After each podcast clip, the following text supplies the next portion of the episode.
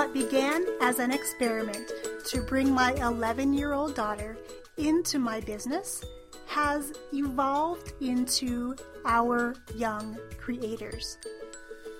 A podcast, a training center, and a movement dedicated to equipping kids with real world marketable skills so that they can fund their own brighter futures.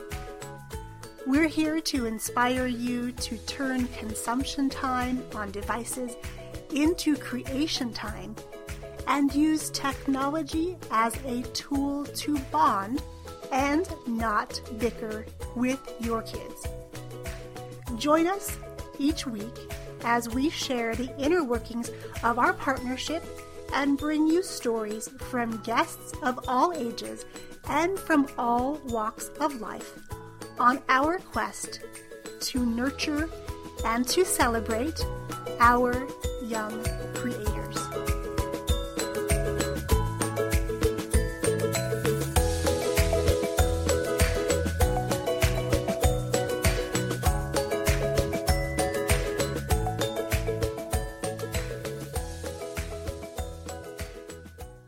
Hey, hey, everyone. I'm Yong Pratt, and I want to welcome you back to Our Young Creators, the podcast. I just wrapped up an interview with Meg Brunson of the Familypreneur podcast.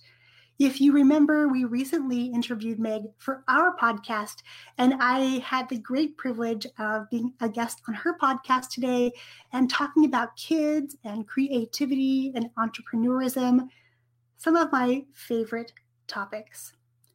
Now, if you are new to this page, welcome. I'm so glad you're tuning in live, catching the replay, or maybe even listening over on the podcast. Today is day number two for me of our 100 day Go Live challenge with my collaborator, Tasha Cole. Now, if you want to find out more about this challenge and get in on this exciting adventure as well, it's absolutely free. You can head over to bit.ly slash 100 days of FB Live. And you'll get all the details and be invited to join us inside of our private Facebook group so we can hold one another accountable and cheer each other on during our 100 day journey.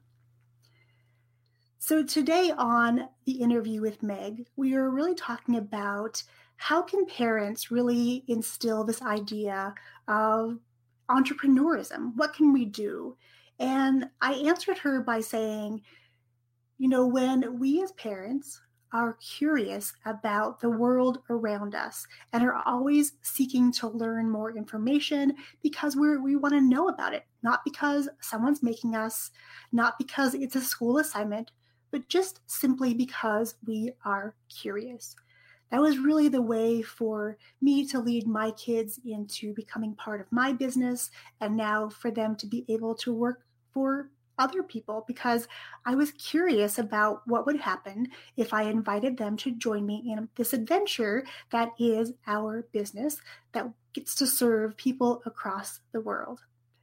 And that really led me to thinking about one of our probably the most popular podcast episode we've had to date is one all about the question Do schools kill kids' creativity?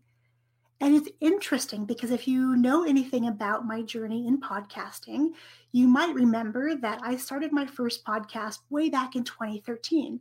And this episode actually aired as one of the first on that podcast in 2013.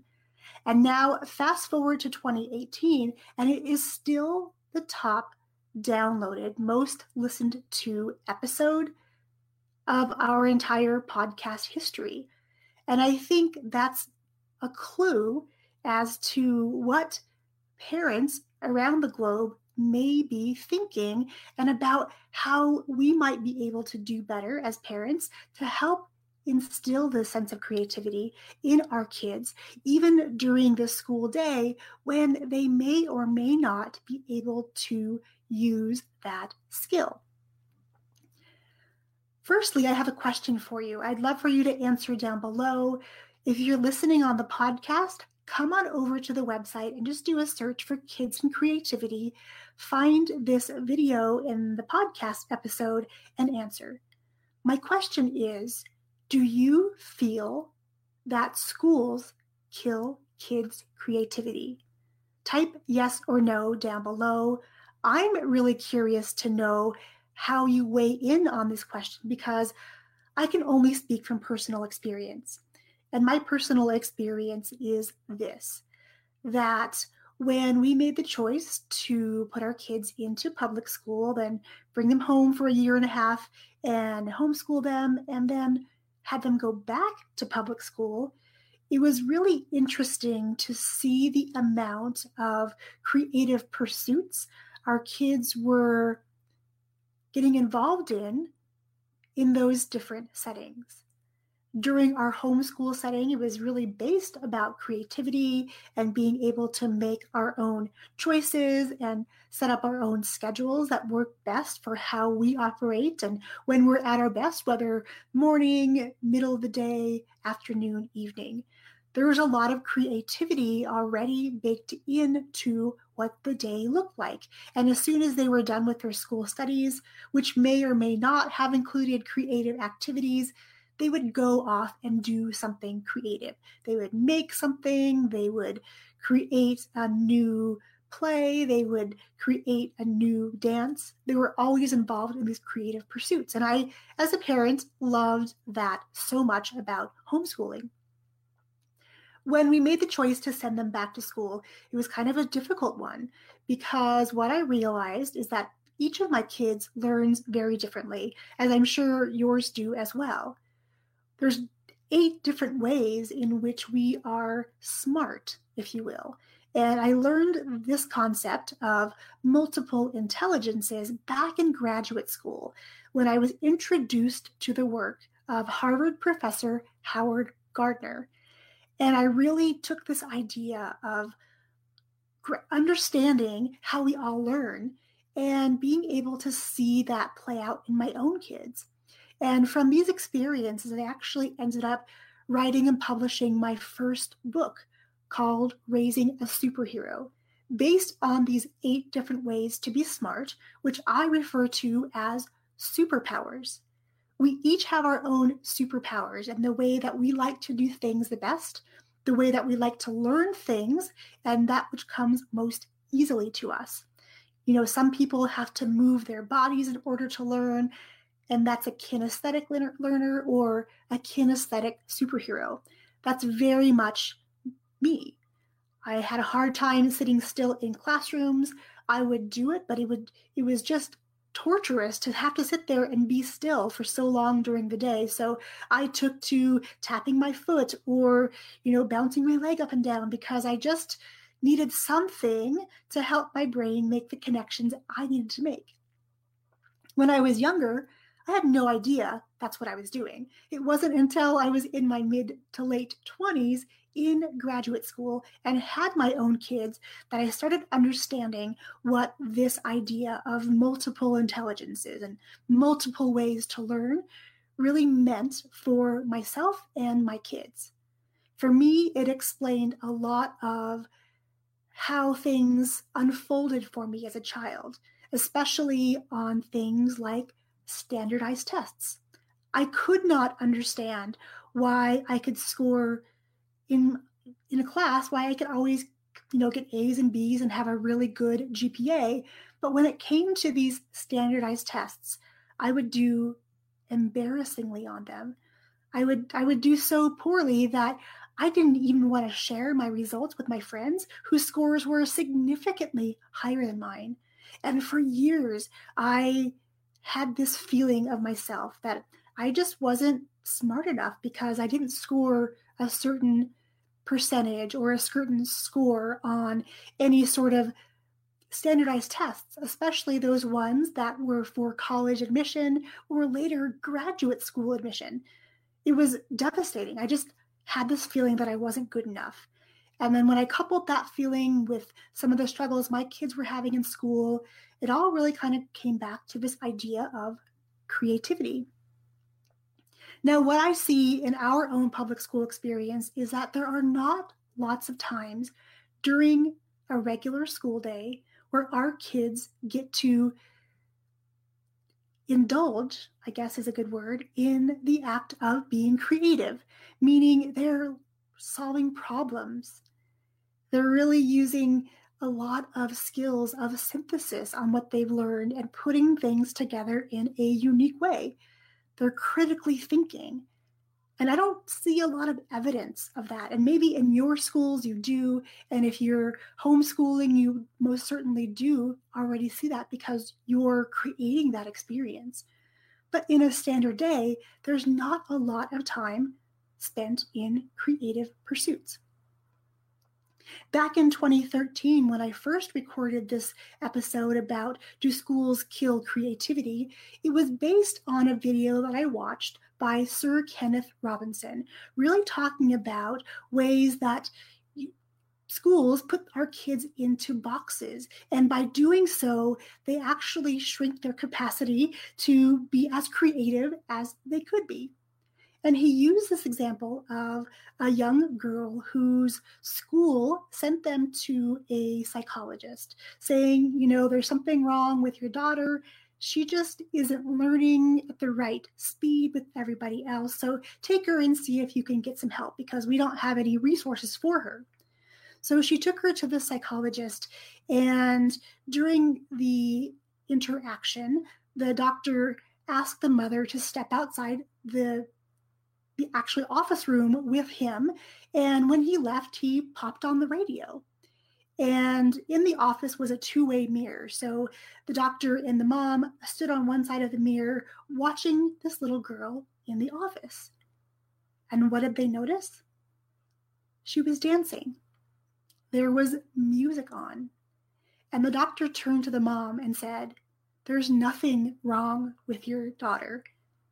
She's smart. She can do a lot of things. She, however, is a dancer, and you need to get her into dance classes in order for her to really sort of tap in and shine where she has the most talent. So today's episode is really about asking you to stop and consider the times in your day when you see your kids using their creativity, when they're problem solving, when they're using their critical thinking skills to solve problems. And to me, that's all creativity is. It is not about someone's propensity to become a painter or a photographer or a dancer or have any artistic skill whatsoever. Creativity really, again, is at its core being a good problem solver. And for me, in my entire life, that's what I was a problem solver. I didn't recognize it as such until pretty recently. And more specifically, I'm kind of like a detective. And I had a friend call me the detective because I'm a big tech person. The D T E C H, the detective. Because I'm problem solving. I can put on my my my investigator's hat and have my my um, magnifying glass and I can look into other people's businesses in particular and see things they may not see. And that's me being curious. Again, it has nothing to do with my artistic ability. It's my ability to take a look at a situation and think critically about all the possible solutions that could happen and help someone in their business to grow it, to reach more people, to make a bigger impact. When we think about creativity, though, we cannot take ourselves out of the picture because our kids learn more by watching us than by the words that we say. And if you're a parent, I'm sure that you can totally agree with that because sometimes you'll see your kids doing things and it, will dawn on you that, oh my gosh, I do that. So if your kids aren't seeing you be creative, if they aren't seeing you be the problem solver, then they may not gravitate towards those things either. This last summer, when my youngest turned 12, we had a, a slumber party and she invited several of her friends over and they slept in the camper. And there was a problem or a challenge we had to overcome. One of her little friends had just colored her hair, dyed it, and she wasn't able to get it wet which was a problem because all the girls wanted to go jump on the trampoline and do it with sprinklers on. So she didn't really want to participate. And so I said something just not even thinking about it. I said, "Well, why don't you just get one of the grocery sacks that we have in our in our pantry and then tie your hair up into it and then your hair won't get wet." And one of my daughter's other little friends looked at me. I mean, a little girl who's 12 and she says to me, Now I know where Daphne gets it. And I had to ask, Gets what? And she said, Her ideas and her creativity. And I thought, Oh, for someone who is as young as 12, who's astute enough to realize that some people just see the world differently and they see that as a positive thing, that was really reassuring for myself, but also for my daughter, who was recognized for that being a skill set. And that really all revolves around creativity. Tasha says, public schools don't seem to put a lot of effort towards arts and creativity. So true. There's so much emphasis on testing, and it's not even just one test anymore. I mean, multiple tests. I feel like my kids are being tested once a quarter anymore. I mean, there's always something. And, you know, those tests have a way of making our kids really nervous, causing a lot of anxiety in our kids that they really honestly don't need as a way for the schools or the government to see how well their new curriculum is doing. It's sort of a backwards way of judging progress, don't you think?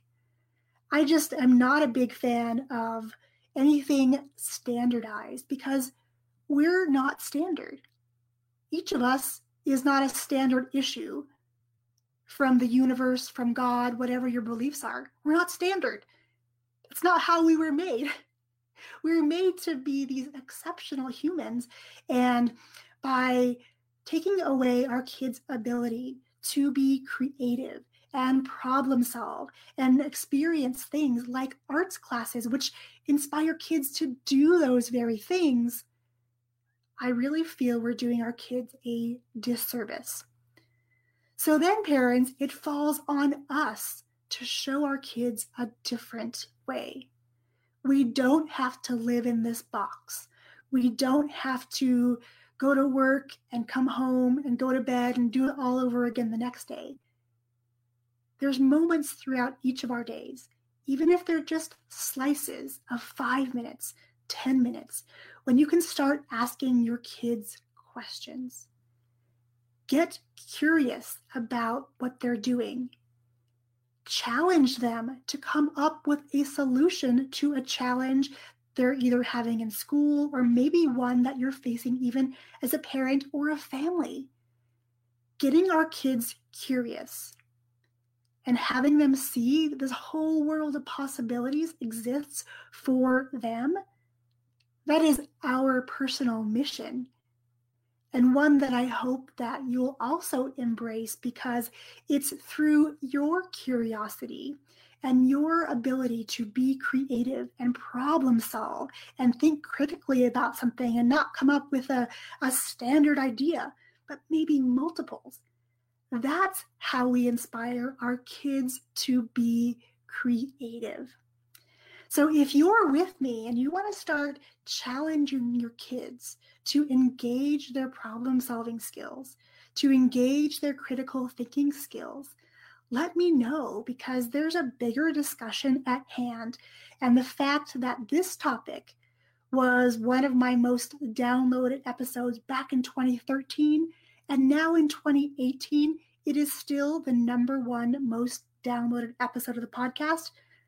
That to me says that this is a huge hot button topic, especially for parents, and especially for parents who are sending their kids to school every day, trusting that our schools are going to help our kids grow into the adults we desire. But we need to step up and say, you know what? We're rising to the challenge. We as parents are the ones who need to inspire creativity because without creativity, we are going to be faced with a very bleak future. We need kids who are innovating. We need kids who are creating new solutions for all sorts of things. We need kids to use their problem solving skills to become the leaders for the next generation. So I hope you'll join me on this mission to inspire creativity, not only in ourselves, but in ourselves for the sake of our kids. Thank you so much for tuning in live catching the replay, or listening on the podcast. I will catch you all next time. Cheers. Ready to get uncomfortable? I challenge you, my friend, to do 100 days of Facebook Live videos right alongside Tasha and I starting on December 10th. To join in on this free adventure, head over to bit.ly slash 100 days of FB Live to sign up and join in on the fun. Let's go out there, get uncomfortable, and change our lives in the process.